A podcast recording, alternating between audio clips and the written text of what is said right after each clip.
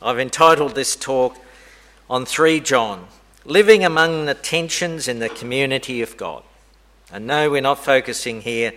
We're looking at uh, this little book in the back of the Bible, 3 John.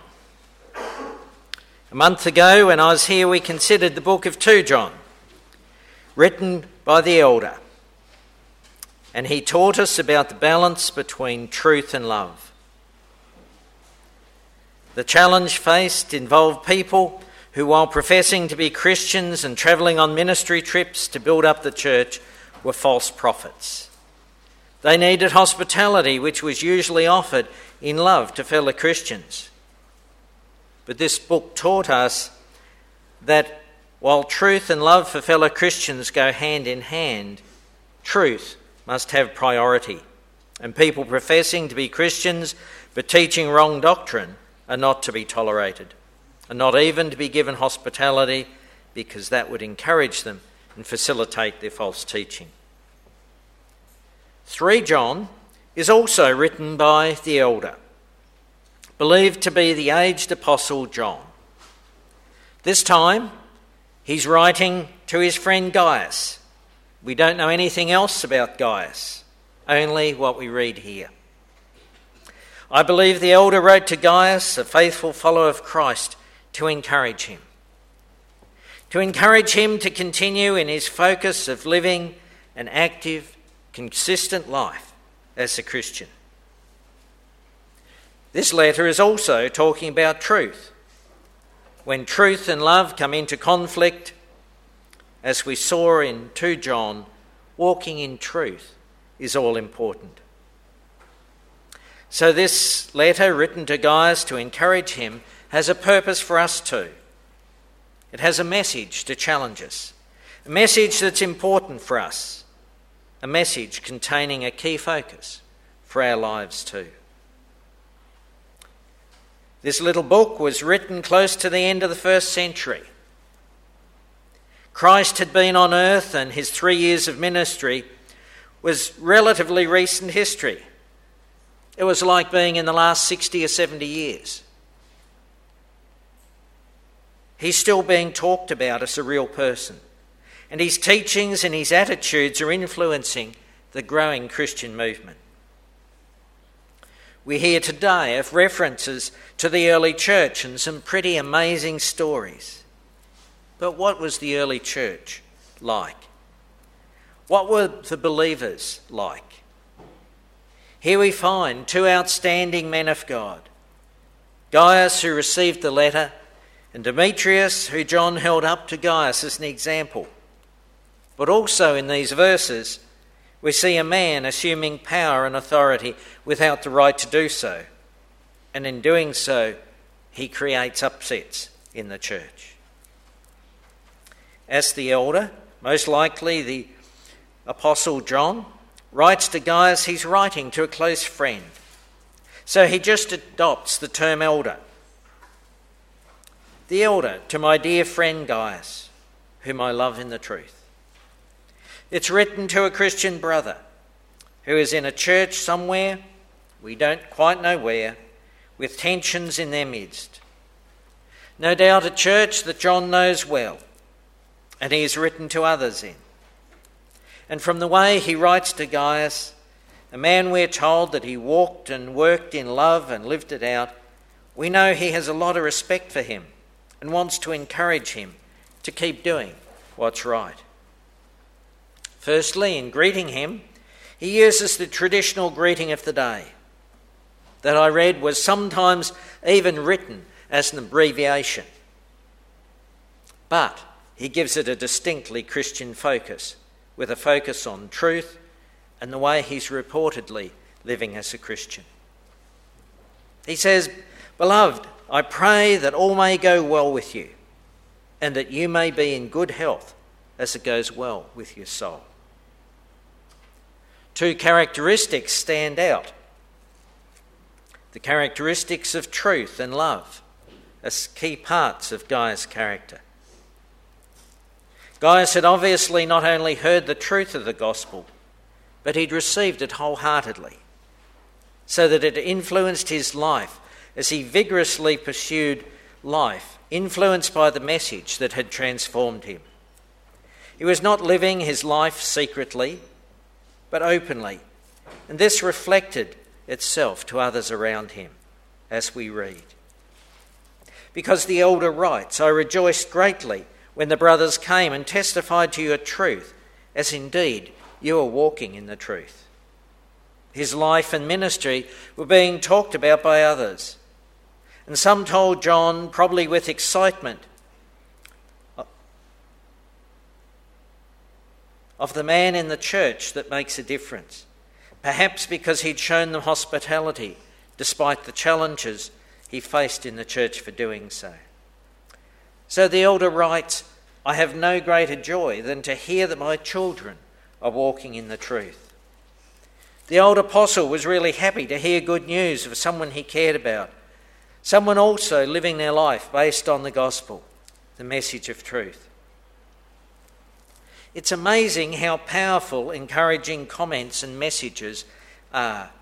Do you notice that? Do you receive encouragement from things people say to you? Whether it's the way good news is brought to us because someone knew we would delight to know about something, or the way we're thanked by someone who appreciates an act towards them. One evening, a few weeks ago, I had a phone call from my friend Nufian, a colleague, a Papua New Guinean colleague in PNG. His question was Did you hear that Katimus run a camp over Easter? For the youth that he's been ministering to and invited others as well. No, I hadn't heard that. Well, he did, and he ran Bible studies each day and taught them from the Word. And there was a good response from the young people. And the church leaders who were there uh, told me they saw he was very capable of teaching the Bible. That stunned me. Wow. I just called to tell you because I knew that would be encouraging to you. And it was. What an encouragement that phone call was. Right out of the blue. It had no other purpose but to tell me that this Christian brother had been running this course. A good news story about another brother who had not been given opportunities for formal ministry for several reasons. But he was both talking to people about Christ's power to transform them, as God did when he was prompted to minister to his Father. And he was now finally respected for his ministry to the youth that he was leading.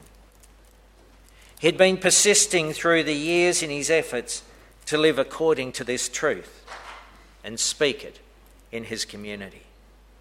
And finally, it was recognised. John wrote repeatedly about walking in the truth. It's vitally important as Christians that we know the truth. It's essential that we believe the truth. It's critical that we communicate the truth. But John emphasised there is a further need for life in the life of a Christian, that we are to walk in the truth. It is to show itself to others by how we live. Gaius was living his life like this. He was living as a light in the world as Jesus had instructed his disciples to do. He told them, Let your light so shine before men that they may see your good deeds and praise your Father in heaven. God's truth is something that I'm to obey and to live. Both are significant actions, and in life, critical decisions. I must read and believe God's word but the Word of God is not merely something to know and share, it's something that we reach to live.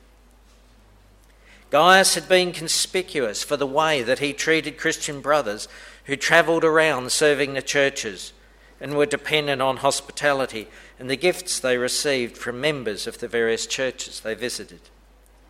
Gaius had been conspicuous for his hospitality to such travellers whenever they had visited his area. And this was no doubt part of the message they brought to John, who wrote, Dear friend, you are faithful in what you are doing for the brothers, even though they're strangers to you. They've told the church about your love. The term faithful likely refers to the way that he was living out his life. Living out his life faithfully as he expressed it towards the elder himself, and likewise to those who were travelling with the gospel message. It was usual that those travelling would stay with friends, but it seems that Gaius had hosted and provided for these men simply because they were travelling with the gospel message he too endorsed. And they were so impressed that they talked about his care for them when they told their story to the elder, who wrote, Back to Gaius, you will do well to send them on their way in a manner worthy of God. It was for the sake of the name that they went out, receiving no help from the pagans.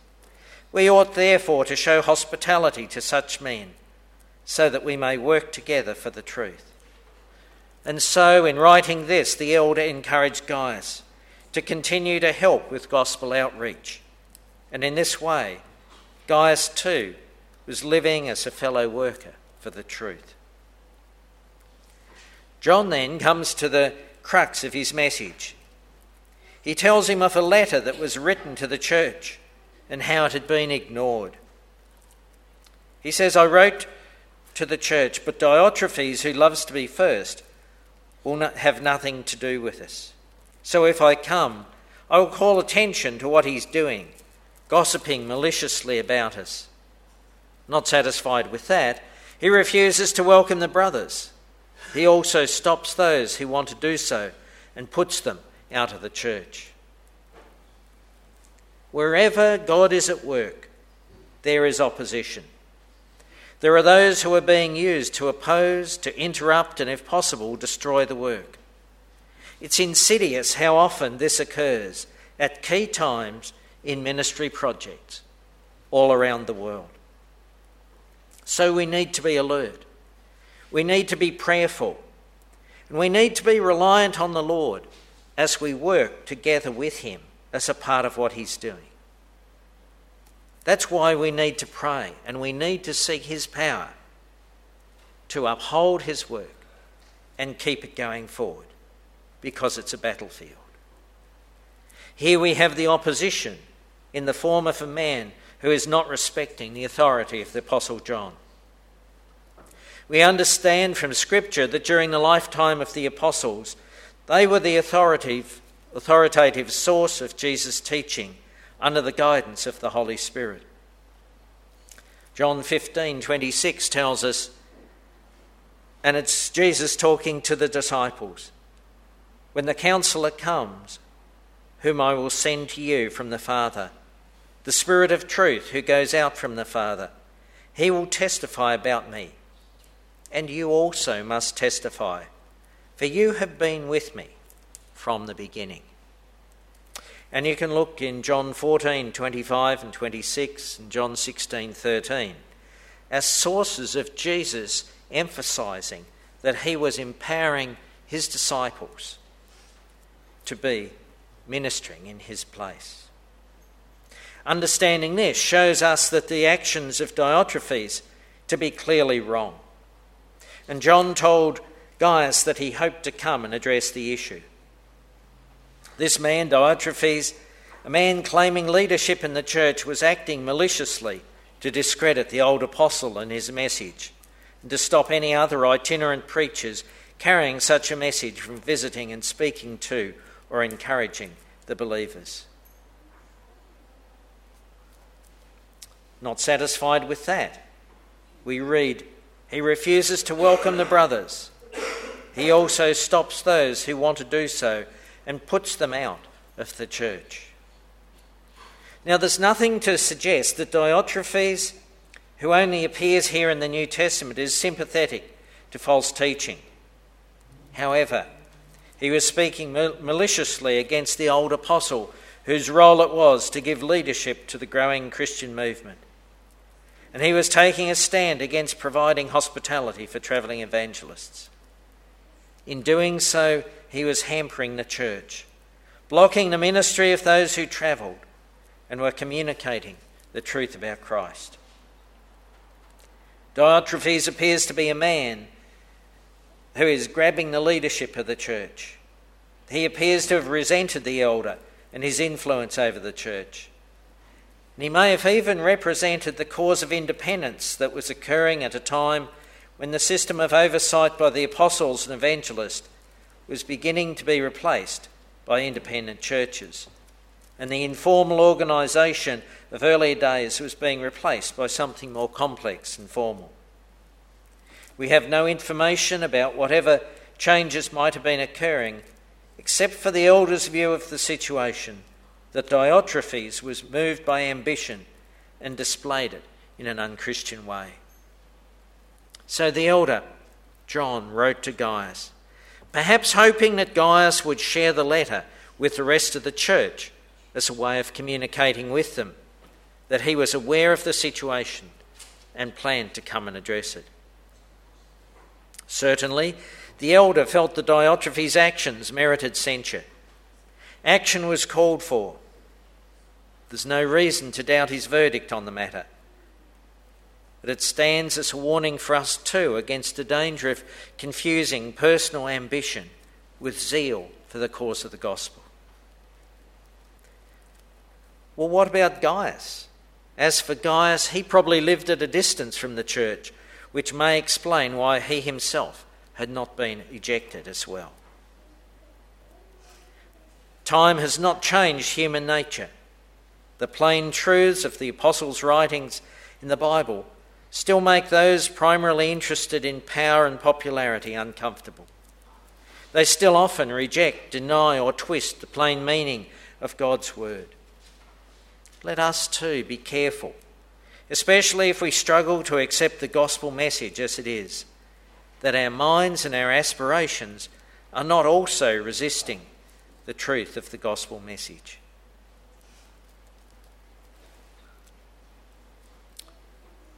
This is the encouragement, verse 11.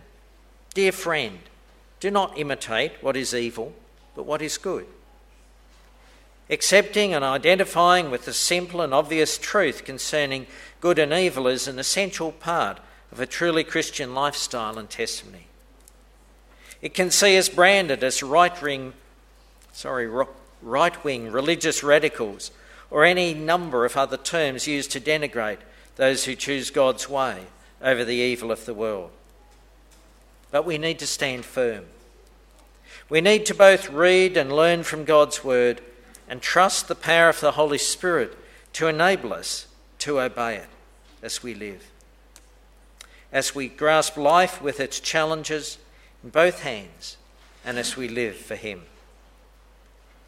The message is clear. Anyone who does what is good is from God. Anyone who does what is evil has not yet seen God. The elder's encouragement is to learn from those who shape their lives on the gospel and their relationship to God that grows from it. And immediately following this exhortation, he introduces Demetrius as an example that Gaius is to imitate. Verse 12 tells us Demetrius is well spoken of by everyone, and even by the truth itself. We also speak well of him, and you know that our testimony is true. Demetrius was probably a travelling missionary, probably a stranger to Gaius, and perhaps one who'd been made unwelcome by Diotrephes. It's most likely that he's one who brought the letter from the elder to Gaius to encourage him to continue his good actions to support these travelling evangelists. And in Demetrius provides a good illustration of the purpose referred to by the writer of Hebrews 13:7 to keep in mind those who lead by teaching God's word and follow their example. Demetrius may not have had the prestige or the authority of Diotrephes. He apparently did not. But Demetrius is important all the same, for it is he rather than Diotrephes who should be imitated. Thus it is that the first are made last, the humble are exalted, and the mighty are made low. Thus has God chosen the foolish things of the world to shame the wise. He has chosen the lowly things of the world and the despised things and the things that are not to nullify the things that are, so that no one may boast before him. The elder, the Apostle John wrote, You know that our testimony is true. Do you wonder how he could be so confident that they would know his testimony was true and reliable? It was because he was an apostle. He had been taught by Jesus, who, as I said, had given his apostles the duty to teach the truth to others under the tutelage of the Holy Spirit. And as long as they were alive, they taught the truth and they settled questions about the teaching of Jesus in person. And after that, the church relied on what they had taught and written. Now, today, we can only know the truth as we read the Bible and as we ask God to reveal it to us. But we need to do so with the determination that when He does reveal it to us, we will obey it and live for Him. Because He only reveals His word to people who are genuinely seeking to know and to understand it. John tells them that he hopes to see them soon, to talk over things personally. And then he closes with a greeting Peace be with you. The friends here send their greetings. Greet the friends there by name. It was really appropriate at the close of a letter dealing with strife and bitterness to close in this way. Strife often creates serious issues within the church, but in the midst of it, there can be the peace of the Lord Jesus that passes all human understandings. And for ourselves as we live as God's people, let us be people who encourage others. Let us be reading God's word and asking Him to help us understand and believe it, and for His help to live it out. And when we do live as changed people, as Gaius obviously did, our lives too will have an impact on those who see and interact with us. Let us too keep in mind what we're saying by how we live.